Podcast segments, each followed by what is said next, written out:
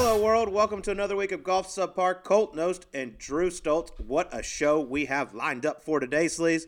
First, let's just discuss real quick the Honda Classic. Matt Jones, the Aussie, put on an absolute clinic, won by five to get his second PGA Tour win. surgical around a course that can make you look like an idiot. Made a lot of great players look like idiots over times there. Um, but dude, what did he pick up? 14 shots, I think, tee to green on the on the week, the highest uh, at that golf tournament since they started recording. I mean, he was incredible tee to green, and uh, how fun to watch the dude just play unbelievably fast. I mean, if everyone on tour was Matt Jones, we get this thing done in 315 every single week. But it's he's the anti modern day player. He just picks a club, goes, and it's, it's really fun to watch. It's refreshing to watch. It is. It was just uh, a dominating performance. Opened with 61, tying the course record, which I don't. You just don't see 61 around PGA National. It's it's insane how good that is. But uh, he he put on a show and deserved to win. Dude, when I saw that first round score, I was like, "What do we do? Have they changed the golf course? Like, what? What? Sixty-one out there? I mean, that is a that is so so hard. There's so many holes that can jump up and snatch you at any time on that golf course. To get around there with no blemishes, I mean, sixty-one is just that's unheard of. And he and he kept it going, man. I, watching him yesterday close that thing out, which he did fairly easily. There wasn't the drama we're used to seeing at the Bear Trap. Makes you wonder, like. I mean, he looks so good. Why haven't we seen more? You know, it's been seven years since his last win. Why haven't we seen more of him? Everything looked perfect, and maybe this is just a little shot of confidence he needs. But I mean, God, I don't care who was there yesterday. If that field had all the best players in the world, it would be tough to beat Matt Jones. Yeah, I mean, golf is hard. That is the simple answer. But congratulations to Matt Jones. And speaking of things that are difficult, we have some breaking news in the golf subpar. Oh. Next week, the time has finally come, Sleaze. We've talked about it with a lot of our guests. I've always like to get, especially our hockey guys, their opinions on this. The bet with the great Ray Whitney, former NHL superstar, y'all made about four to five years ago, and nothing's ever happened. It's always been a lot of shit talking going back and forth mm-hmm. about this bet. There's three. There's three different bets going on. We've got Correct. the, we've got the Ice Den it out, Home Next- of the next week. Coyotes practice. but the three bets consist of you, you you've been on skates once when you're like nine years old. Yeah, nine or ten. I cruised around a lake one time that was frozen over. I felt like I If you're lying to us and you look like a superstar when you get out there, we're gonna. Be If I look like a, yeah, all these nights, late nights when I Yeah. you think I'm at home, I've been sneaking out for some skating sessions. All right. Well, just to remind everyone at home, we got three bets. You got to go around the rink. You can't walk. You actually have to try to skate. Technically, I can walk. I will not. thought There's no part- time constraint in terms of getting around the arena. Uh, so I could just baby step it around. I won't because Yeah. I'm a man so and no I have some falling, pride. no falling, no touching the boards without Correct. falling. Bet number two from the blue line, Yeah, which is further than you thought it which was. seems to be a lot. Are they Yeah. moving the? Are they moving that thing back? But you are on skates. You get 50 pucks. You got to fly one into the net. Yes. Uh, first of all, the skating around the rink, that's done. I will do that. I'll book any bet anybody wants on that. I have confidence in myself, even though I've never been on skates other than one time. I can do that. This is where it gets interesting on the shooting. A, the blue line is way the hell further away from the net than I thought. B, I was thinking about it the other day and I was like, well, even if I am able to get around, if I don't skate around the rink, the rest of the bets are dead because Yeah. I won't be able to do it. But I was looking at it, I was like, even if I can lift one from the blue, if I can get it to where I can lift it, wrist shot, slap shot, whatever, the net, it's got to go in the net in the air. The thing is freaking tiny, but Yeah, it's not a soccer dude. goal down there. No, It's I'm coming out net. first shot. I think my strategy is gonna be wrist shot, but my first shot will be a full bore slap shot, and if the stars align and I just hit some laser beam directly into the net and walk off, that'll be the end of time. For Well, no, because you can't Ray walk off because there's a third bet to get to. I'll walk off and then uh, just concede the last one. Yeah. because I really the- don't want to do it. The third bet, we got Ray Whitney, Yeah. 22 year NHL veteran. Because you think this was after some cocktails, some, some delicious Austin Yes. cocktails. You thought you could go from one end of the rink towards Ray, who's who is planted at the far end of the ice. You get to your top speed, Which whate- is whatever gonna be that is, fast. and Ray says you will not move him one inch. Uh, yeah, a little background on this bet. This bet came about about five years ago. We're playing the Twin Fin, the Desert Marlin at the time, out here at Grayhawk, and there was 15 guys. We all go after the first round to grab dinner, drinking all day. Right, it's a long day out there. Probably five, six hours of drinking. Head to dinner, have a few more, and I mean, at this point, we are loud. We're being asked to leave, things like that. And I mean, there's not. You could have bet me, hey Drew, do you think you can land on the moon in the next 48 hours? I'm like, yep. What do you want to bet? I could I could do anything. I was Superman at the time, so they would start popping off with Ray, and that's where the origin of these bets come from. But yes, this last one, moving Ray Whitney, it's basically the more I'm thinking about it, it's like it'd be like running into a fire hydrant. can you? Can, he's built like a fire hydrant. He's low to the earth, and he's just a little shit house. So I'm gonna have to be coming with some serious. Serious velocity, but dude, I'm not gonna sell out to Ray. I cannot wait. This Wednesday, I might go skate first on his ass. no, you're not. See how bad Don't he wants Ray. it. This Wednesday, March 24th, 5:45 p.m. Eastern Time. It's going to be awesome. On next week's episode, we're going to break it all down for you. Hopefully, have a I got little sweaty palms right now talking about It it. is going to be a lot, a lot of fun. Oh, Hopefully, you don't die. Just in case, send all you know All your resumes. co- resumes for Yeah. for another co-host here on Golf Subpar to our, our wonderful producer, and we'll pick someone if Sleaze dies. There could be a vacancy, and uh, I've had some hockey players reaching out to me on Instagram and things like that, coaching me up, giving me some advice. If you are a hockey player or know anything about hockey at all, and have any strategy for me in terms of hitting the puck in the net from the blue line, fire them at me because I'm open for anything. But 50 pucks, dude, I can try a lot of different strategies. It's going to be a lot of fun. I can't wait. But Sleaze, we got a massive guest this week. It's March Madness, and who better to have than Thunder Dan Majerle in the building? Oh my God, dude! Thunder Dan, a Phoenix legend. He'd be one of the guys that's on the short list for icons. I mean, it was before I moved here, before you moved here, but back in the '90s when Dan was doing his thing, let's just say it was good to be Dan Majerle in this town. The Suns were rocking. They had Barkley, Majerle, Kevin Johnson. They were the show, and I mean, Majerle was the deal uh, in this town. He was a, as big a deal as you can get in this town. Yeah, and he's a huge golfer and can actually really, really play. Legit good. Low round of 66. Yeah. You'll learn about his golf game, basketball, and a lot more. But before we get to Dan Majerle, a word from our official sponsor, Rokform. Sleaze, Hmm. I mean, we, we talk about it every week. It's the greatest speaker we've ever seen, we've ever used. We use it every weekend when we're out there getting amongst it on the golf course.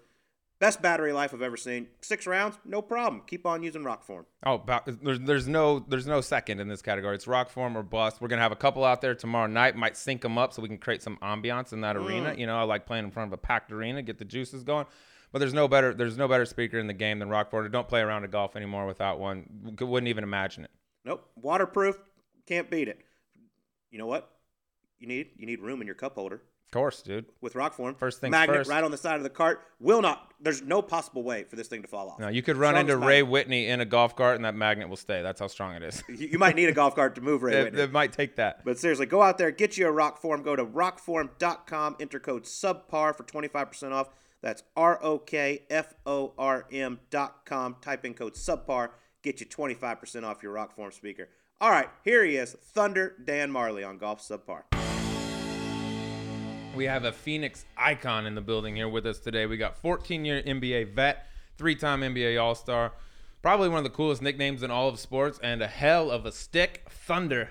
Dan Majerle, how we doing, my man?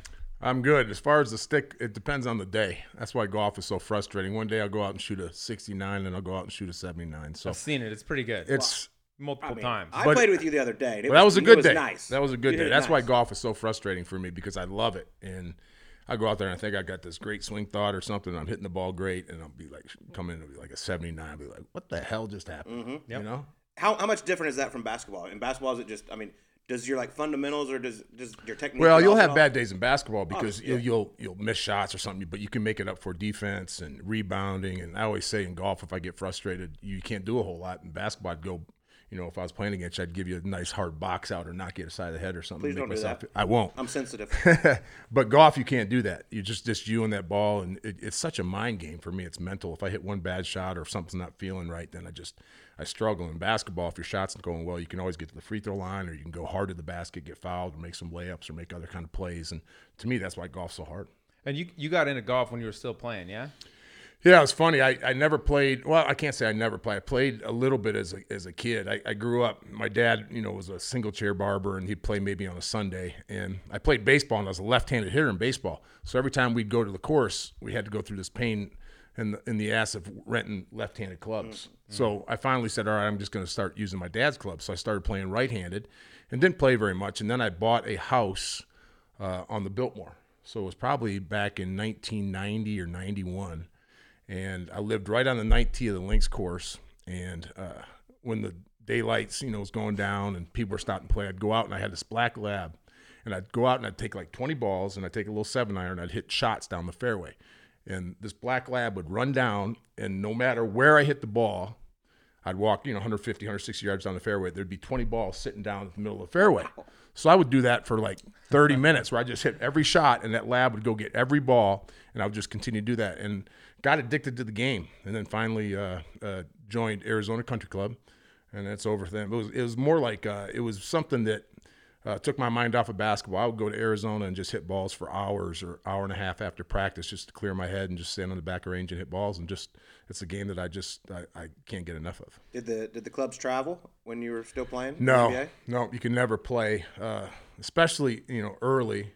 Uh, we we we flew uh, commercial, so we never chartered when I first got Wow, in the league. things have yeah. changed.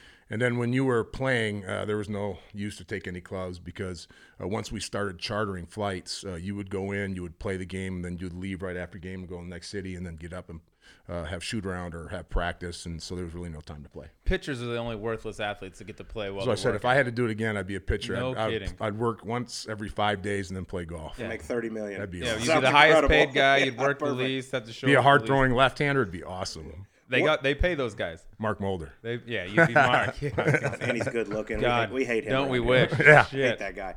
But tell we've we've played golf with you. Tell the people at home like what what's the strengths of your games? What's the what's the one thing you'd like to improve the most? Short game, chipping. Yeah. Worst part of my game by far. Um, that's one of those things that some days I'll go out there and I can hit chips, and the other times I'll. I think you actually saw it a couple times we play. I skull it over green. I just I just cannot figure out the chipping, especially against tight lies. Can't do it. Uh, driving is a pretty good part of my game. Um, iron play is not bad. Putting come and go, but the chipping is the worst by far. I didn't The it was driver's pretty bad. damn good. You you move it. I mean, obviously you're a great athlete, but like we played, especially up in Flagstaff where there's no air. Yeah. I mean, you hit some seeds. Yeah, well, you know, I'm pretty big and, and tall. I got a short backswing uh, due to a lot of injuries and no flexible, uh, no flex uh, flexibility. But uh, yeah, driver I usually hit pretty solid. Favorite favorite golf course you ever played? Well, I was talking about there was a golf course in uh, I think it was called El Dorado in Cabo. Oh, yeah. That's the name. Oh, That's that was the the one. one. Yeah, I've played you know Pebble, I've played Olympic, I've played uh, uh, Pine Valley, played them all. But for some reason, El Dorado was the best. Might have something to do with what they put just in the, water. down environment. there. Could be those little huts, those little like underground burial sites where they put all the booze. Those help too. That might be it too. What's on the wish list that you haven't played? Uh, Augusta, Yep, that's a good one. uh, Cypress Point. Um, those are probably the two right now. You're so dialed. I feel like that's a quick phone call away for you. Yeah. Well, I need. A couple dudes in town maybe could. Well, there's a guy facilitate named that. Craig Neal who's the assistant coach at Nevada. was a was a coach at uh, New Mexico, who's a Georgia Tech guy, and he told me uh, there's a lot of members that went to Georgia Tech at Augusta, and he said for your 50th birthday, I'm gonna get you on Augusta. Well, I'm 55, and I still have, and I still haven't gone yet. And there's a place in, in Atlanta where they have a picture of Augusta in the airport, Mm-hmm. and I actually stand there every time I go, and I set, take a picture and I send it to Noodles, and I say still waiting. Yeah, That's funny. yeah. Five Are years you later. a are you a big golf fan? Like, do you watch on TV and stuff when, when yes. you're home? Yep. Yep. Glued to the TV? Uh as much as I can be. I do. I love golf. I was telling you earlier, I was watching replays today of the TPC and all that kind of stuff. So yeah, I love just watching golf. It's fun. Why do you think it is? Like we've had a lot of athletes on. We have a lot of golfers, but a lot of athletes from other sports too. And clearly, golf's like the unifier here. What is it about golf that like every single athlete that whether they're still playing or, or retiring gravitate towards golf? Um, for me, it's probably the only way I can get a whole lot of competition anymore. You know, I grew up uh, playing basketball and baseball, that kind of stuff. And when you play in the NBA, one thing that really kept me going, even when I was coaching, was the competition part of it. I love to compete. And at my age now, I can't do a whole lot of stuff physically. And a good way for me to compete is golf. And I've been a part of team sports my whole career. And as we've talked about, this is more of an individual sport. So it's just you and the ball. I actually have a hard time when I'm playing in a member member something where I'm with a partner because I hate I hate letting people down now. Yeah, especially on the golf course. I hate it. So when I'm in a when I'm out there playing golf for money or whatever, it's just me and the ball, and it's just what I do. So the competition for me, I think, is what keeps me going. Well, you, and you play every damn day. Well, I, I play probably nine times a week now. Yeah, 'cause exactly. I, I Can't- got can't nothing else. why your back's I got nothing else to do. And it's the only sport where you can drink. No, it's not one. Yeah. Well, it's not the only one, but I'm not very good at bowling. Yeah, I don't know if we count that. Yeah. Let's let's talk a little basketball because you were obviously you grew up in Michigan. You were a stud in high school, ended up going to Central Michigan. Was that kind of the plan all along, or were you just were you open to going anywhere and you just decided to stay? Well, it was home? funny when I grew up in Traverse City. Uh, my junior year was the first year that uh, high school athletes could sign after their junior year. So I averaged like 21 and eight uh, my junior year, and all the Mid American schools kind of recruited me. With Central Michigan, went down to Central Michigan, Western Michigan, and Toledo. Um, uh, my assistant coach had graduated from Toledo and went on to play for the Washington Bullets, a guy named Tom Kozelko. So I narrowed it down to Toledo and Central Michigan. And a great story is that I was going to I made my decision. I said I'm going to I'm going to Toledo. I'm going to follow this guy's footstep. So I told the two coaches not to call me for the weekend before uh, I was going to make my decision. So on Sunday night, I had made my decision, and I get a call about 11:30 at night from the Toledo coach. And I'm like, "What are you doing calling me?" And this guy was drunk. when he called me. awesome. Hey, but he was so excited that he, you know, he was going to like, "Are you going to come? Are you coming?" Hung up the phone, told my mom and dad, "I'm going to Central Michigan." Changed, went to Central Michigan, played my senior year. My senior year in high school, I averaged 38 and 16. I was the second leading. bad. I was the second leading scorer in the nation. So I could have went anywhere I wanted to. I, went, I could have went to Michigan. I would could went to Michigan State. Uh, Bill Frieder at the time had told me before I signed. He said, "Hey, don't sign after your junior year. We want to watch you play um, for your, through your senior year." I took the scholarship. Said, "No, I'm going to do it." But it's probably the best thing that ever happened to me because when I went to Central Michigan my first year, I had a back my first back surgery, so I ended up redshirting. So going to Central Michigan, they ended up waiting on me, and I was able to, you know, if you went to Michigan or Michigan State, they're going to always probably recruit over you. So I was able to wait and had a great uh, career at Central Michigan. Uh, stayed all five years. Um, funny thing, yeah. Funny that. thing was is that I was probably projected to be a third round pick at after, after Central Michigan. So they invited me to uh, Portsmouth, which was back then was like uh, where all the second or third rounders was going to go. And I wanted to go to the Chicago camps, which is going to be all the first rounders. And they said, "No, we're not going to invite you to Chicago. You're going to go to Portland or to Portsmouth." I ended up going to Portsmouth. I won the MVP, uh, won the championship there. They invited me to Chicago. Said no, I did my business. Because of Portsmouth, I got invited to the Olympic team to try out. Uh, went to the Olympic team. There was 103 players invited to the Olympic tryouts. I was the 103rd player invited to the Olympic tryouts. The first day I was sitting, we were all sitting on the floor. We were all dressed in blue practice jerseys, all said USA. Uh, John Thompson was the coach. George Raveling was the assistant coach. And I'll never forget the very first day he went through roll call. And when he got to my name, he said, Dan Majorly. so I raised my hand. I said, I'm here. And I said, There's no way in hell I'm going to make this team. So the day went by. Next day, went through roll call, called me Dan Majorly again. Long story short, short, I kept on making the cuts. I kept on making the cuts. And then before you know it, I got uh, invited to the select team, went to Spain, uh, did well over there, and was finally one of the last 12 guys to make the team. Uh, ended up playing uh, on the Olympic team in '88. Went to Seoul, Korea. Uh, led the team in minutes and scoring. I think I was third in rebounding.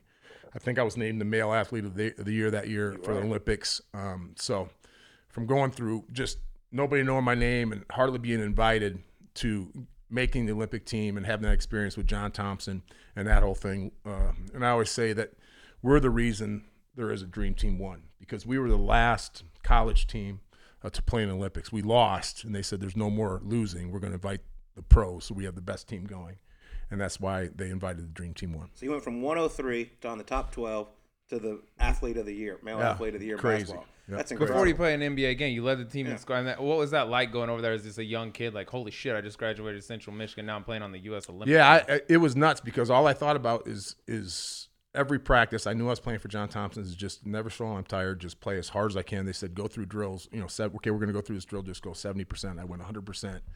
Uh, John Thompson was so tough that there were guys begging to be cut. I mean, his he would go through. We'd line up after practice on the baseline, and we'd be getting ready for sprints. And he would always say this. He said, "You guys want this to be your dream? I'm going to make it your nightmare," and blow the whistle. And then we'd just run and run and run. So it was a hard camp, but I just kept my head down and just worked as hard as I could. And I think he kind of fell in love with how hard I worked. I was, you know, I played hard defensively, and um, one of the best coaches I ever played for. And because of that, um, I was able to be drafted by the Suns in the first round, the 14th Yeah, pick. Was, was was that kind of a surprise to you that you went 14th, or did you think you should have gone higher considering the Olympics you had? Well, it was funny because I thought I was going to go 12 to Milwaukee. I was sitting in the base of my home in Traverse City, Michigan, and after I'd got back from the uh, the select team, um, I had visited a couple a couple teams. I never even talked to Phoenix. The only thing that Phoenix had did was call me like at midnight one night for a one of those psychological tests. Like if you're coming to a uh, a traffic light, it's yellow. Do you speed up? Do you slow? So they give you these answers, these say? questions. I don't know, but they give you these. up. They give you these questions that you have no idea what the answers are. They're just there's no right or wrong answers. What they're just what you are. So anyway, I went out and worked out for Milwaukee, and Milwaukee told me that if you're there at 13, we're going to pick you. So I'm sitting there in the basement with my mom and dad, and 13 comes, and Milwaukee takes Jeff Grayer, who incidentally was a Flint, Michigan guy who ended up was who went to Iowa. So when Milwaukee took Jeff Grayer, I was like, I have no idea where I'm going now. I hadn't talked to Phoenix, so I hadn't worked them out. Just did this little test. So 14 came, and they said my name, so I was shocked. They said you tested like off the charts in that. Yeah, they said I was the best Like, guy that ever they- tested. Whoever did the test, like mm-hmm. immediately called the gym, was like, "This is the kid. Take Yeah. this kid." And I had no idea. I mean, I didn't know. So when the 13th pick was, I was- I have no idea where I'm going. And then next thing I knew, Al McCoy was calling me on the phone, and that's when he said, "Everybody's booing you here. How do you feel?" Yeah. I said, "I could care less, Yeah. Al. I'm just in the NBA. I'm happy." But then the Olympics got you more exposure. Then people kind of because you, were at Central Michigan, you don't Yeah. get the TV exposure of the Blue Bloods, the Michigans, the Dukes, and those. So no one really had gotten to see you play really until the Olympics. Yeah, And by the time I got here, people had changed their mind and everything was great. And it was just a perfect situation because before I got here with the Suns, it was before Tom Chambers and Kevin Johnson, and they made that train, uh, uh, trade for Tom. So the, my rookie year here, we had a great team in Phoenix, and one, at that time it was one of the biggest turnarounds for a franchise in, in NBA history, where the Suns went from I don't know 20 wins to 55 wins or something, all because of Tom and Kevin Johnson and Jeff Hornacek and all those guys. And I was a part of that team, um, so I was very lucky. My 14 years in the NBA, the only te- the only time I never made the playoffs was my last year with Yeah. Phoenix. I was going to say right out of the That's- gate, y'all, that's you were a playoff. Oh yeah, playoff my first 13 years, we won 50, 60 games of every team I was at. That is incredible. I mean, was it hard for you to go because I heard before Barkley came in. I mean, you were you were the guy that would drive inside, you know, be Mm-hmm. be physical, and then he comes in, and now you're you're you become a three point weapon. Yeah. Was that was that a tough change for you? Uh, it was a little bit, but you know what I did is when they we traded Jeff Hornacek Mm-hmm. for Charles. Jeff was a great player, but you got to obviously have to give up somebody to get somebody like Charles. So I literally, and I tell my kid this, my son Max, all the time that you can become a great shooter if you want to be. I was a guy who didn't shoot any threes in high school. I never left the paint. I scored 38 points within two feet of the basket. I was a center. In college, I was a center for my first three years at Central Michigan. Moved out a little bit, but hardly shot any threes. My first three or four years in the league, I hardly shot threes. So that year, knowing that Jeff was gone and we were going to throw the ball into Charles all the time in the post and it'd be a lot of double teams, I locked myself in the gym. Uh, I shot a thousand threes every night. Uh, never, never, never took a day off and just spent the whole summer shooting threes and just trained myself to become a better shooter. That's incredible. I mean, it worked out obviously very well. I don't know how active you are on social media, but uh, earlier this year, Steph Curry, they showed him hitting 105 in a row from the corner. Yeah, that's amazing. It's What, what how, what's the highest you think you've ever been? well, I used to do this thing in, at Miami that we'd shoot 100 consecutive threes from different spots. So you'd shoot 20 in a spot, 20, 20, 20, 20, 20, all the way mm-hmm. around, and shoot 100 consecutive threes without stopping. And the most I ever made was 90. That's still, That's still getting it done. I know, but making, bad. but making, and that's moving. But to make 105 threes in a row, I mean, that's Steph Curry is the best shooter that's ever walked this planet, bar none. That's, that's It's awesome. freakish. Bar What do you- none. being the way the NBA is right now, with like the emphasis, it's all dunking and it's threes, Mm-hmm. basically, right? It's Yep. up and down. Being that you became such a great three point shooter, what do you think your career looks like in today's in today's game? Different? different, but uh, I wouldn't change it. But I, I would say this: um, I think the most threes I shot in a game was with when I when I was with Miami. We were in Minnesota. I shot 10 threes and I made nine. Correct. Most I ever shot, I think. Ten. In today's game, I'd probably average 12 or 13 threes a game. yeah, it's just all threes and Yeah. dunks. So I, I'd probably average maybe five, six threes, four. Some games shoot two or three. Some shoot six, seven. But in this game, you're going to, especially the way I played, I'd probably average 11, 12 threes a game. Yeah, so you're- it'd be you're- a totally different game. Yeah, you're Yeah. stud from three point range. You're a hell of a defensive player. Uh, Cha-ching in today's game. Be pretty good, and they pay a lot. That's a max deal, bud. That's a max they deal. pay a lot more. That's like we got to talk a little bit about Barkley. He's been on the on the show. We know him. Obviously, played a lot of golf with him and all this. What was it like when you found out Charles Barkley was getting traded to Phoenix? I was jacked, man, because you know we were so good before he came, but we could never get over the hump. We'd win 50 plus games. We'd lose to LA or we'd lose to Portland. We had great players. We just didn't have that one guy that kind of could throw us on his shoulders and lead us. And we knew Charles could be that, especially coming off of the Dream Team One deal. So when he got here, um, not only is he a great individual and a great guy, but he's the best player I've ever played with. I remember the first game that we played, I think it was against the Clippers at home, and everybody was kind of struggling, and he just took over the game. I mean, literally won the game by himself. And I said, this is going to be great. And we went on to win 62 games that year. Uh, he was the MVP. We had the best record in the league. Uh, I opened Majerle Sports Grill downtown. Uh, the arena opened that year. I mean, it was just a dream season. And it had everything to do with the type of player that Charles was, but also the guys that we had around. We had a great mix of guys. I mean, we had Danny Ainge, uh, Kevin Johnson, myself, Tom Chambers, Cedric Ceballos, Mark West. I can keep naming them all. I know I'm going to forget a few, but a, a different mix of players. But our chemistry was off the charts. Yeah, you just happened to run into Michael Jordan and the Chicago Bulls. In the finals. Unfortunately, yeah. Yeah, that was a tough deal. Yeah, well, let's get that in a second. But was Charles the same the same dude that you see off the court now, like in the broadcast booth and things like that, when he got to the locker room? in Oh, Phoenix? yeah, Great story about Charles is that he was a terrible practice player. So we we would hate it if he practiced because he would screw up practice. He would come down and just jack threes, and so you never want them to practice. And when you when you play in the NBA, you're supposed to be there an hour and two hours before the game or whatever. And that usually at 40 minutes, they call you in and they go over the game plan. The coach is going to come in. He's got everything written on the whiteboard. We're going to talk about your coverages and what you're going to do offensively. And here's our game plan. Well, there's about 39 minutes on the clock, game clock. Whiteboard's full. Paul Westphal's sitting up there. Everybody's in their seat, but Charles. Charles, nobody's seen Charles. So here come walks in Charles in his street clothes. You know, it's about 39 minutes. Walks in, stops, stares at the board, takes the eraser, erases it, writes win, sits on his chair, and Westphal kind of looks, says, All right, guys, let's just go win. Put on our clothes, and we did it 62 times that year. We probably could have done it 66 times because we took like the last five games off because we had the best record in the league and he hardly played any of the starters. That so is hilarious. that's just how good he was. Let's stop overcomplicating this, coach. Yeah, you can let's get just rock win. to me a lot. yeah, throw it me to the Dan, ball. shoot some Help me, help me guard my guy. Yeah, I'll get all the rebounds too, and we'll win. Y'all play much golf fine. together? you know, I used to play a lot with Charles. When he came here, uh, I actually got really into the game because of Danny Ainge. Danny Ainge is a good player. Uh, used to play a lot, so I used to play with him. And Charles back then was probably a, legi- a legitimate eight handicap. He was a good player. Yeah. had a good swing, had a tremendous short game. Uh, so yeah, he, we would go out. Uh, Danny and I, uh, uh, Charles. When Joe Kleine came the next year, us three particularly would go out and play a lot of golf together. That's awesome. how about his little resurgence right now, getting rid of the hitch? Getting a little better. I hope it does, yeah, because I feel so bad for him because he loves to play, and like I said, he was a great player. I guess like you know, from what I hear, when he went to Houston, when he got traded to Houston, he took some kind of lesson and he got that mental hitch, and then it turned into that, that what you see now, and just ruined his game. But that, that was a guy who loved to play and wasn't a bad player. Utley apparently is fixing. McCord played with him a couple days ago. He beat McCord in their game. He what? Giving him some pops. He beat Gary McCord in their game, but I would never admit but that, he beat him. He said he's hitting it like legit. No, That's good to hear, man, because no he, nothing. he loves to play. He does. He loves it. But we got to go back to the 93 finals a little bit. What, I mean, I can't imagine. What's it like getting ready to go to the NBA finals? You know, first you're going against Michael Jordan, the Chicago Bulls. What was that like leading up into that? Like you said, everything was going, everything was buzzing in Phoenix. Yeah, it was great. It was uh, it was kind of hectic. Um, you know, we have this we have this was great year. Uh, the city's absolutely in love with us. I mean, we were the biggest ticket in town. Uh, I don't think I paid for one thing that year, probably because I went to Majerle's all the time. But that helps. yeah, that helps. But I remember going to a movie theater sometime and people stopping and giving us like standing ovations. I mean, it was just crazy how much people loved the Phoenix Suns.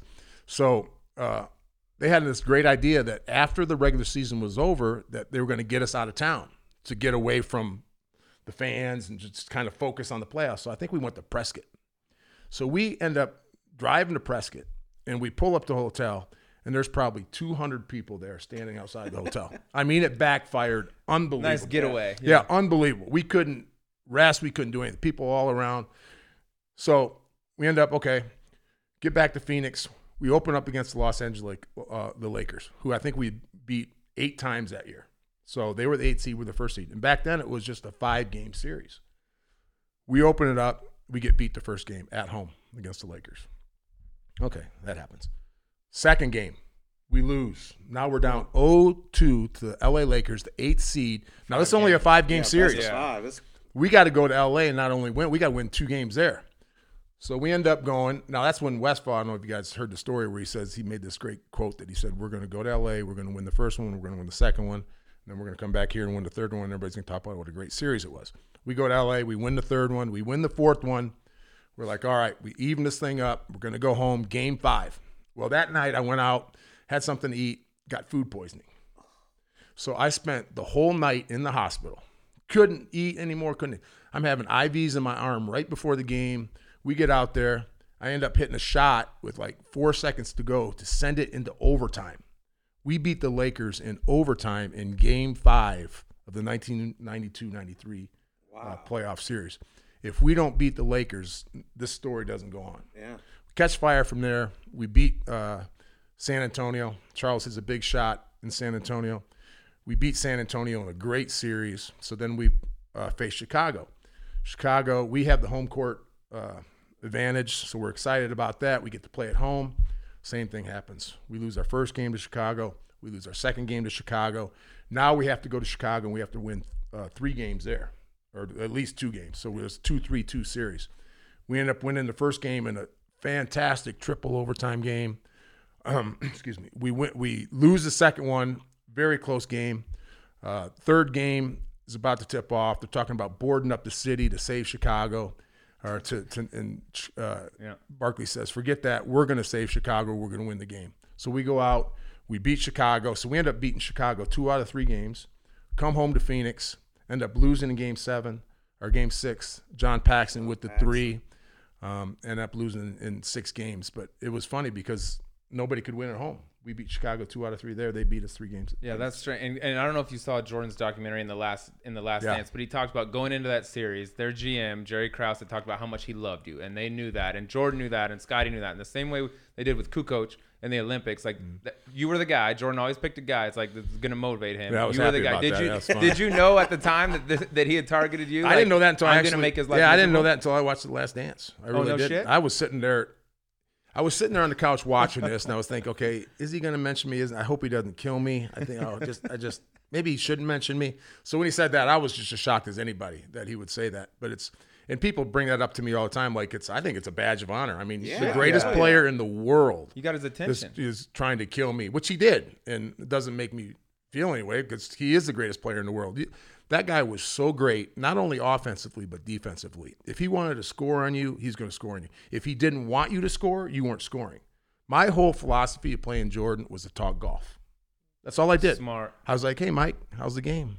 What kind of ball you playing? What's your driver? How So you doing?" You're guarding him right there. and You're saying Well, my, like my thing is, I'm just six. I'm just trying to keep him mellow, so maybe he'll give me 35. Yeah. Because if I piss him off, he's going to give me 55. Right. so I'm just talking golf. So I didn't know that that was one of his motivations, and now it kind of makes sense. Were you 'cause he guarding went him off. on the defensive side? Uh, we kept on switching because I tried it. Uh, Kevin tried it. Johnson. Uh, they put Richard Yeah, Dumas. no they put, we put everybody on him, and he would have great. Danny Ainge. He would just like I said, the guy was unbelievable, uh, and he carried their he carried their team. He was that good.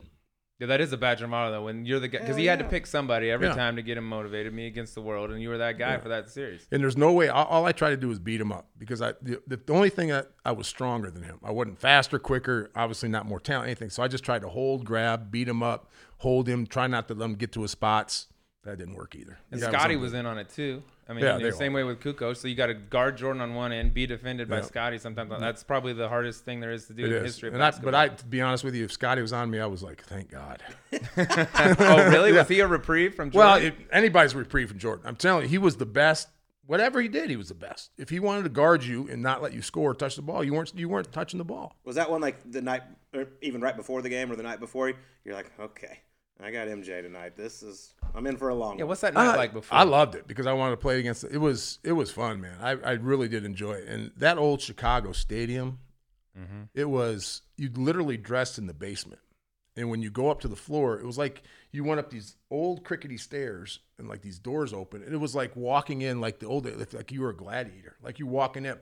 And back then people were smoking. There was, you know, smoke all in the building. Everybody was on top of you. There was no better feeling in the world going up those stairs and in, in those little arenas like that and playing in, in that kind of stage. I mean, that's the kind of stuff you miss. It was awesome. I got to go to a game there one time, and it's to this day one of the coolest sporting. Oh, during that year when they were when it was Michael and all the and Scotty and all those Yeah. dudes, it was wild. You gave him 34 in one game that series though. I played well. So, yeah, I suck had a, on that, Scotty. Yeah, I had a record. Mike. I think uh, seven threes, and that tells you how far we gone. Seven threes in the finals was a record for a while. Yeah, that I made was- seven that was threes. it. that was a record. So yeah, it's it's been a while. Obviously, you yeah you played against him, Mm-hmm. and now there's there's always the talk MJ LeBron.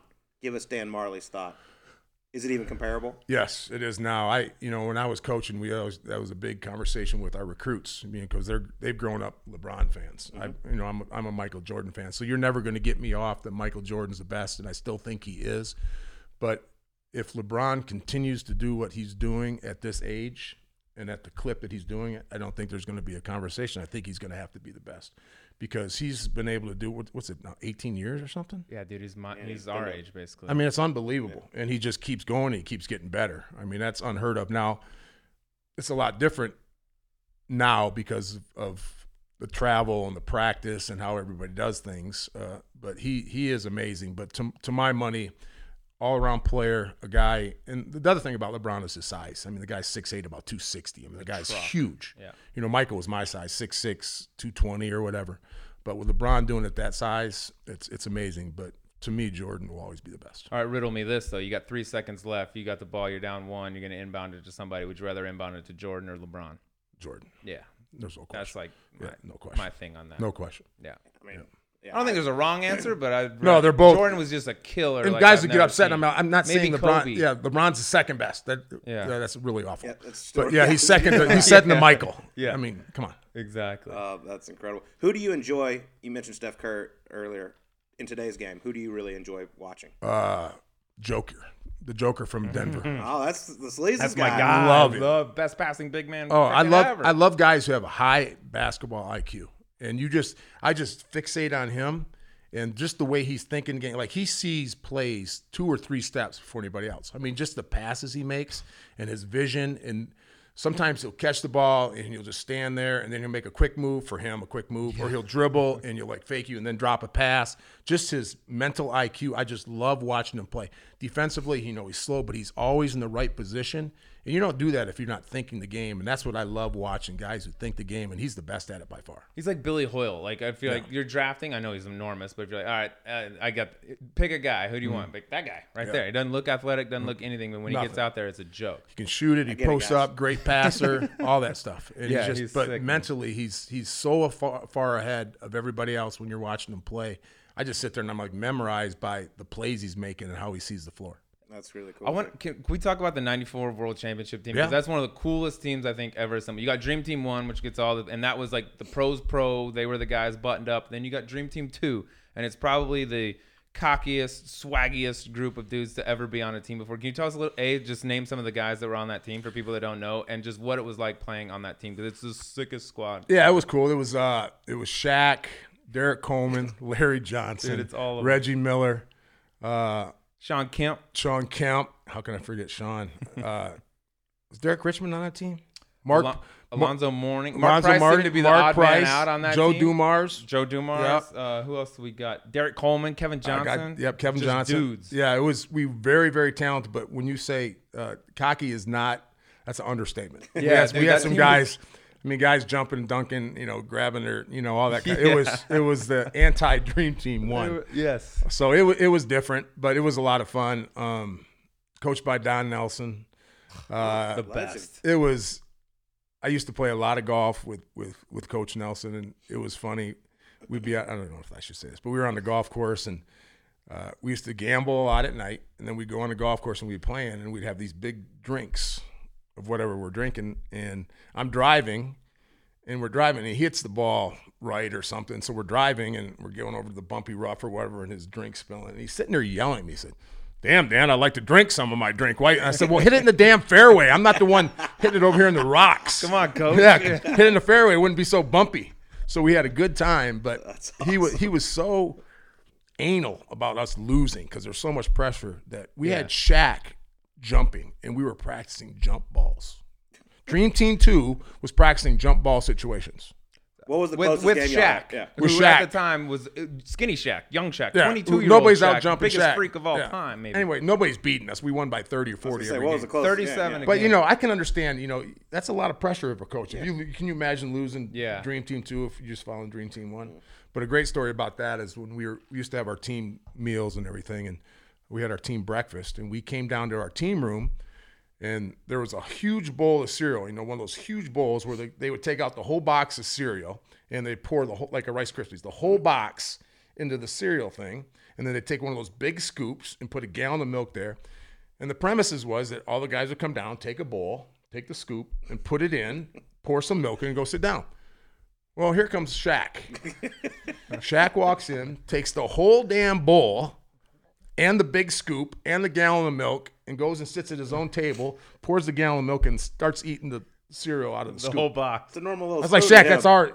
This is That- my size. That's skinny. That's skinny Shaq too. Yeah, That- I mean that's how huge that man was. That is monster. incredible. What a great story. This might be a dumb question. Who was the with with that team? Who was like the vocal leader of that team, or was there one? Uh, Because you had so many guys. yeah, Reggie a lot of Miller. Reggie Miller talked a lot, Yeah. and guys like that. I mean, we had we had a lot of guys. We had I, Reggie and I had a big thing going with ping pong. We, you know, I, I like to play ping pong. He was a good ping pong player, so we had a lot of ping pong tournaments, a lot of smack talking going there. But I would think probably the most vocal guy was, you know, Tim Hardy was vocal. Uh, Kevin and I pretty much stayed in the back. Mark Price, Joe Dumars, but uh, Shawn Kemp. Uh, Derek Dominique was on that team too, Dominique, right? Ugh, yeah, What a team. yeah, it was. I mean, it was Holy great team. shit, it was a so joke. yeah, it was it was ridiculous. So that was a lot of fun too. I mean, we, you know, spent training in Chicago and then you know Toronto's such a great city. That's where we played. So it was awesome. Do you guys get to go out while you're there? Oh, like, Oh, yeah. Because you're gonna win every game by Yeah, 40. yeah. I mean, you did win every game Yeah. by 40. So you you're guys you're in fun? Chicago training all the time. Then you go to you, know, you go to Toronto. So two hmm. two really really fun cities to go. Yeah. You got So- to Get you got to enjoy there. it. Yeah, we a got to have a lot of fun. practices. Had to be harder than the games. Was there any blow That's up the only practices? thing. We did, Like but with Dream we- Team One? But I, I go back to, and I love Coach Nelson. I go back that he was so, he was just so, I think uptight about not that. I would just like to say, okay, let's just go scrimmage, but we were working on crap. Mm-hmm. You know, there's plays and defense and slides and all this stuff. Just let us go out there and scrimmage and have fun. But That's it, awesome. it all What an worked out. experience. Yeah, that was a that was a different Yeah. dream team. Yeah. It was a s- it was Yeah, it that was team fun. was fun. All right, well, let's get to some more fun. All right, before we get to the emergency nine with Thunder Dan Majerle, a little word from our people at Austin Cocktail Sleeves. These things are delicious. When you're looking to get amongst it, no other way to go than Austin Cocktails. Oh, these things are fantastic. Our guests have been drinking them on the show. I knocked down a couple of these sparkling mojitos just a couple days Ooh. ago, and the thing is crisp. And by the way, packs a bit of a punch, more than two times their typical alcohol by volume content in these bad boys. well said. ABV, just a little acronym we like to throw out in the liquor game. Yep, 12.5% alcohol. It's basically two cocktails in one. They are delicious, perfect for the golf course. Just put them right there in your cup holder, slam them, no big deal. They're refreshing, lightly carbonated, low carb, low calorie. That's why I like them. Great thing to have fit. at home, dude. You just knock down two of these. Wife's like, "Why don't you drinking?" it?" I've only had two. Yeah. Relax. Really, it's four, so you can have like three or four before you start getting any flack for it. It's a nice way to sneak in double drinking.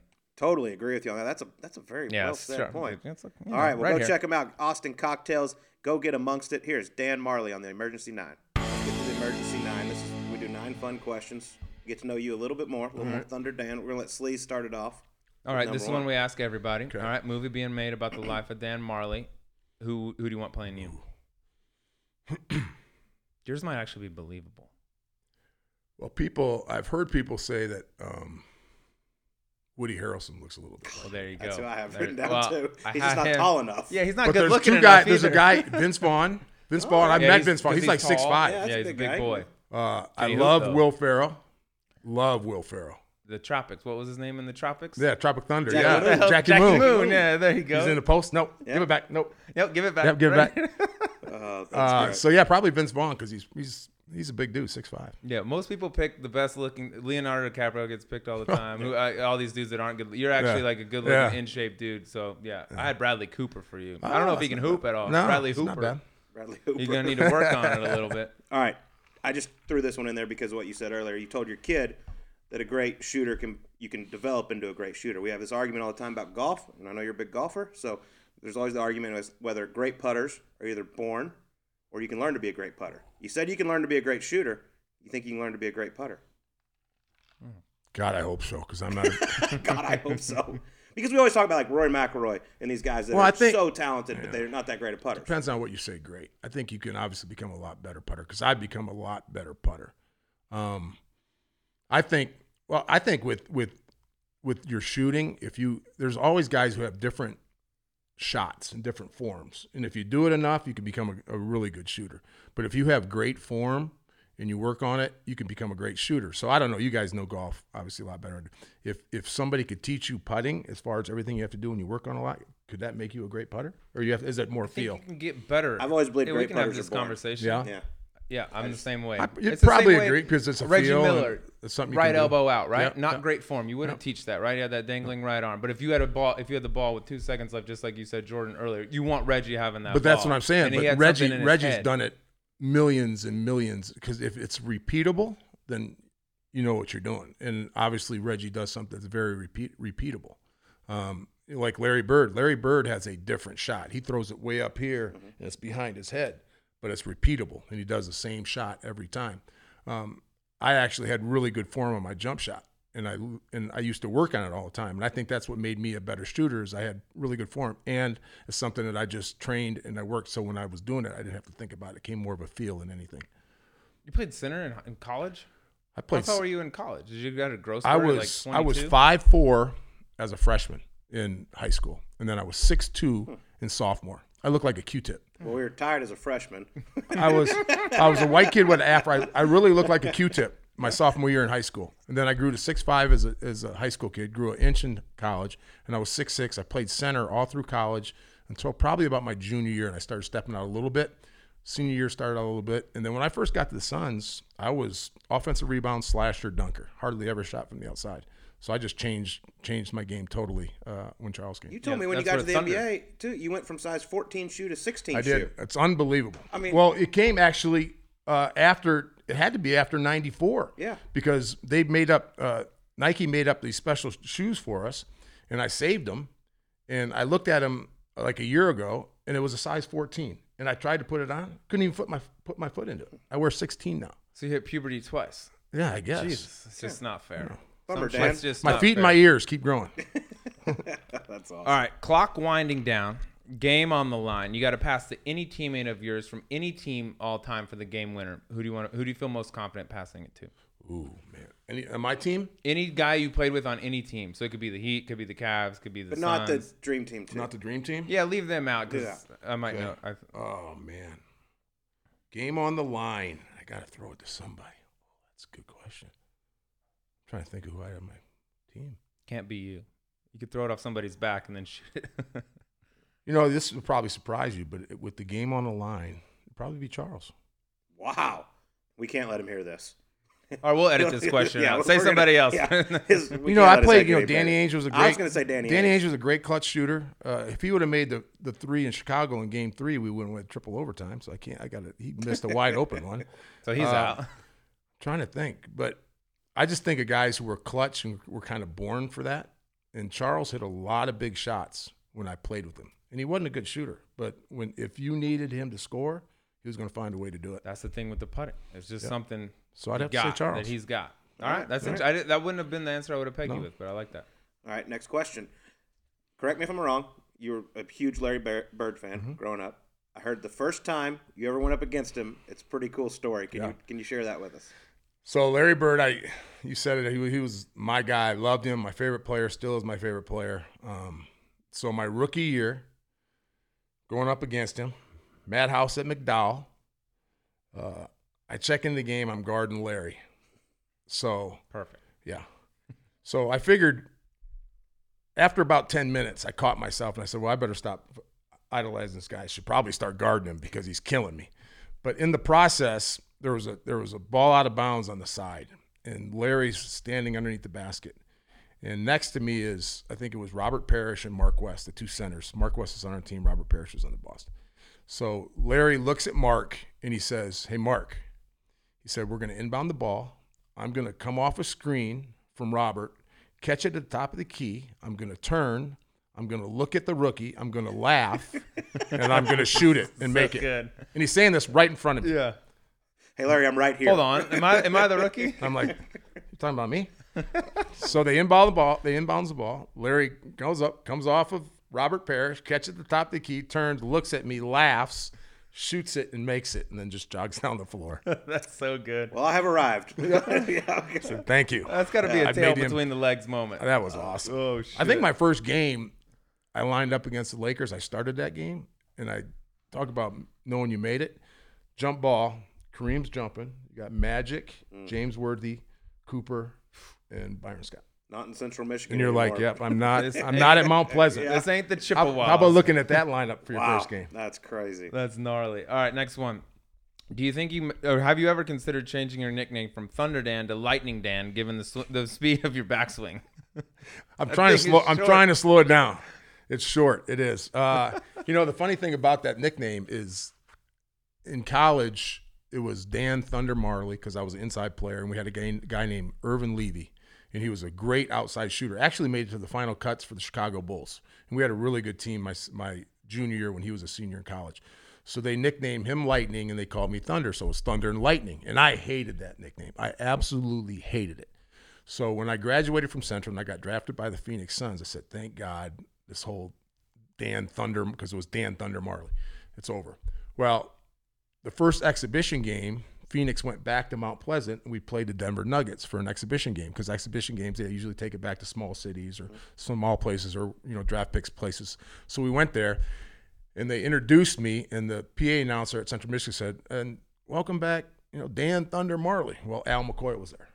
So what do you think he did? Yep. He brought it back to Phoenix. Instead of calling me Dan Thunder Majerle, he just started calling me Thunder Dan. So I was like, dang it.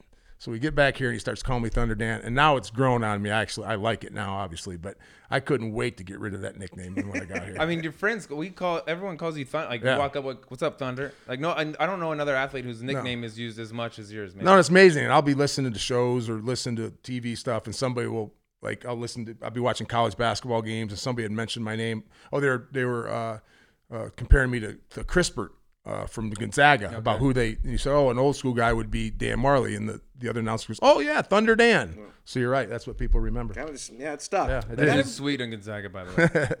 Yeah, He's nice. he's very nice. They got. I don't know if they're going to get beat. They're great. Yeah, it's gonna be fun. Not to yet. watch, for sure. Not yet, at least. All right. Well, you already mentioned MJ, great trash talker. Mm-hmm. Larry Bird, great, great trash talker. It- Was there anybody else? Who was the greatest trash talker you went up against in the NBA?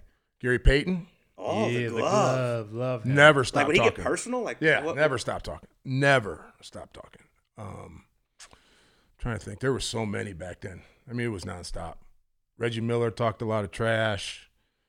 Uh, it was funny. I played. You guys remember Dale Ellis? Yeah, dude, Denver Nuggets. Yeah. of course. He's another big guy. He played. He played center in Tennessee in college, and he came in the league and was one of the all-time best three-point Yeah, uh, shooters like ever.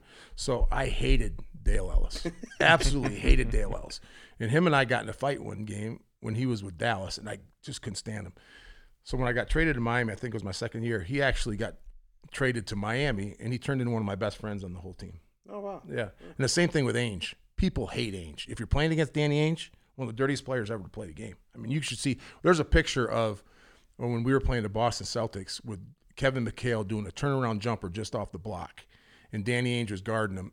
And the picture, he has his whole hands around his nuts, like Wow. cupped The good old days. Yes. Yeah. I mean, that's just, and he would just, and you hated playing against him, but he was one of my favorite teammates ever. He would do anything for you, play as hard as he could. So, uh, Ainge is one of those guys that you would just hate playing against, um, but love playing for. And Dale Ellis was the same way. I used to talk shit, crap to him, and he would do the same thing to me. But once, when we played with each other, he was a great guy. Yeah. I feel like Reggie Miller would be kind of the same way. I mean, he's over there talking shit to oh. Spike Lee in the stands. He's Oh yeah, he never fan. stopped, and he could didn't stop. because the two Davis brothers, remember those guys? Yeah. Six Oh, nine, yeah. six ten, about 260, 270. Imagine guarding Reggie Miller, and that guy never stopped moving ever. And all he did was run from a pick from one Davis brother to the other Davis brother. And I was the guy that had to guard him. So I'm running into him. And then once I got around him, I had to run into the other, other guy. And then it, it was unbelievable. Get that ice bath ready after the game. Oh, Patrick Ewing separated my shoulder one time. I was running through a pick on the top of the key, and he hit me so hard, my whole left shoulder just went down like that. I mean, back in the day, guarding like guys like Reggie Miller and John Starks and guys who were running through picks, I mean, they were headhunting it. It was a tough deal. Yeah, Reggie would run through five picks. Oh, he never stopped I mean, moving. The guy like you having to guard him every possession, And and, then go down and score on the other end. And guys think it's so easy for like Kobe and Michael and all these guys and Curry to score 40 points. Oh, if you take enough shot, it's hard to score that many points in the league because there's a lot of moving and energy and never stopping. It's hard to score that many points. It's absolute work. yeah, no, no doubt about it. those dudes are getting picks Oh, yeah. constantly. All right, next question. You had a weird superstition where you wore only your right sock inside out. How did that originate? my sophomore year in college, I uh, went into the training room and I had literally had a size of a blister on my right foot. On the bottom of my right foot It was probably three quarters of my foot. It was that big. I mean, it was huge. And the trainer, she said, "Well, all I can tell you to do is wear your sock inside out because it cuts down on friction." I said, That true? That's, that's it. I don't know. I was a sophomore in college. I don't know what the hell's going on. I just know I had a big blister on my foot. So I turned my sock inside out, and I think I scored like 40 or something that game. Had to be the sock. So I have not to this day, and this honest to God, since my sock. You know, I noticed Look this. at with- it. It's a reverse Jordan. You're It's never gonna. So we're playing golf at Grayhawk the other Yeah. day, and me and Kevin Chappell both looked at each other and he's like, his his, his one sucks. this guy can't even dress himself. To this He's day, losing it. He's since- had no reason. It was that's incredible. to I my can't wait. sophomore year in college, never, not one day, I have not had my right sock inside out. It's like a reflex now. I, That is so funny. We talked about it the other day, and I was like, oh, he just messed He's up. still doing it. I, that ruined my next question, which is going to be: Do you still are you do that for like a big member guest or something? now? have But never clearly not had my sock in, my right sock inside out since my sophomore No year in college. That I'm gonna start trying it. All right, last one for me. Got a big member guest coming up. Mm-hmm. Your good buddy Vinny Del Negro. He told me this story, and I didn't really believe it, but now I'm starting to believe it just because what you told us about Michael Jordan. But did you really, during a key moment in the game, start asking him about his golf game while someone was at the free throw line to distract him? I did, and, it- and he to this day he still thinks it was intentional, but it was unintentional. So we're playing at home against the San Antonio Spurs. Vinny's playing. We're staying at half court. Uh, one of their guys is shooting a free throw, and I started just talking because I knew Vinny played, and I didn't know Vinny that well at the time. We were friends, but we weren't like we are now. So I just started talking. I was like, "Hey, Vinny, how's your game? You know, you playing much? You know, how you whatever, whatever." And as I'm talking, the guy shoots it and he misses it, and I'm like, and I just break. And I think Charles had grabbed it or something and threw a full court pass, and I just laid it up, and I felt so bad because it was not intentional. So the next time I could talk to Vinny during that game, I said, Vinny, I, I did not. He's like, shut the hell up. You made me look bad. Popovich is mad at me. I'm getting cussed out. I'm never going to talk to you again. I said, Vinny, what? To this day, he hasn't forgiven me. That is awesome. It I was totally But unintentional. But you talked to MJ about golf. Now you're talking Yeah. to Vinny Del Negro about golf. I think that was your thing. It was my thing, but I was not. I wasn't scared of Vinny. Let's get this straight. I didn't need to trash. I wasn't trying to stop Vinny from giving me 35. Now Vinny was a great player, but he wasn't Jordan. So I was I was being kind of uh, I was being sincere in that moment. I was trying to stop Vinny from giving me eight. That's awesome. oh shit! All right, all right. Last question. Here we go. Your life is on the line here, Dan. All right, you follow me? Your life is on the line. Which would you rather have determine the outcome of your life? Shaq shooting a free throw or Charles Barkley in the fairway with a driver? Yeah, dude. Do the numbers. I Do think the you're math. dead, Dan. There's a good chance you're not with us anymore. On a normal So size let me get fairway, this. So he Charles is what now? He's in the Charles has to hit the fairway with a driver, Driver. and you live. He misses it, you die. Doesn't Or matter how Shaq far at he the hits it? free throw line. No, I I mean he's got to hit. I, I don't know. You can have him hit it however far you want. I got to go with my guy Charles. You man. got Chuck. I Chuck, got You just said he's the most clutch guy. he You is. give He's the got rock. the most. cut. I, I, yeah, Shaq. No, it's got to be Charles. Yeah, that's not That's even a a question. tough, now I think tough about thing it. to have your life lay in the balance. Oh, I wouldn't want either one of them. Let's make sure that's. But yeah, I'd have to go with my boy Charles. That is awesome. All right, respect. There you go, Yeah, Chuck. got to. He's back now. No hitch. That's No great. hitch. Well, Thunder, this has been a blast, my man. Thank you so much for joining us. Yeah, I appreciate you guys having me anytime. Thanks. Appreciate you, brother. Yep, We'll see you on thank the you. course. Thank you so Yep, much. Thanks. All right, well, that was Thunder Dan Majerle on Golf Subpar Sleaze. I mean, it's so cool talking to this guy, a guy who got to play against Michael Jordan in his prime, talked about battling against him. Yeah, I love the fact that he didn't know that Jordan had singled him out as the guy to go up, like the guy that he had the chip on his shoulder for, until he watched The Last Dance. He's like, I wonder if he'll mention me. I wonder what he's gonna say. And then all Oh, of a you're a sudden, it's like. I was gonna rip Dan Majerle's face in half during that. I mean, that's the shittiest deal in the world. You got the best player in the world, and he has to have somebody to create that me against the world vibe. And it's like, oh, it's you, Dan, Yeah. because our owner, our GM, loves you. That is awesome. Yeah. I, I loved sitting down with Dan and him talking about how he chose Charles Barkley to save his life over Shaquille O'Neal shooting a free throw. Crazy shit. Not, uh, I don't like my odds either way. Might want to add me into Ken Drew hit the blue line, the net from the blue line. That'd be about the same odds on that. Yeah, but Life's in trouble at that point. I know you got really, really excited talking about Dream Team Oh. 2 with him. I've never seen it's, it's almost like the rat was sitting here. Oh, it's close to the uh, the Rats in a league of his own. But talking about Dream Team two, I just love that team because Dream Team one is the team, right? That's the arguably the best team ever assembled. But they were like the consummate professional. You know, Larry and Mike. They all handled themselves the right way and all this stuff. And then here comes Dream Team two, World Championship, and they were like the opposite of that. They were dunking on people. I mean, they, they won every game by 38 or something, grabbing their nuts as they ran down the court. They were like the opposite of that, and they just got up and down the floor, kind of like more like how the modern day NBA looks like. That was the way they were playing. They were dunking and shooting threes, and that team was fun to watch. Well, it was a lot of fun sitting down with Thunder Dan Majerle. Thank him for coming on. But Sleaze, we got to get to the gambling portion of the show. And last week, for those out there that don't know, you did take Daniel Berger in our one and done, but he had to withdraw before he teed off, so no problem. We let our producer Mark know that you took Adam Scott.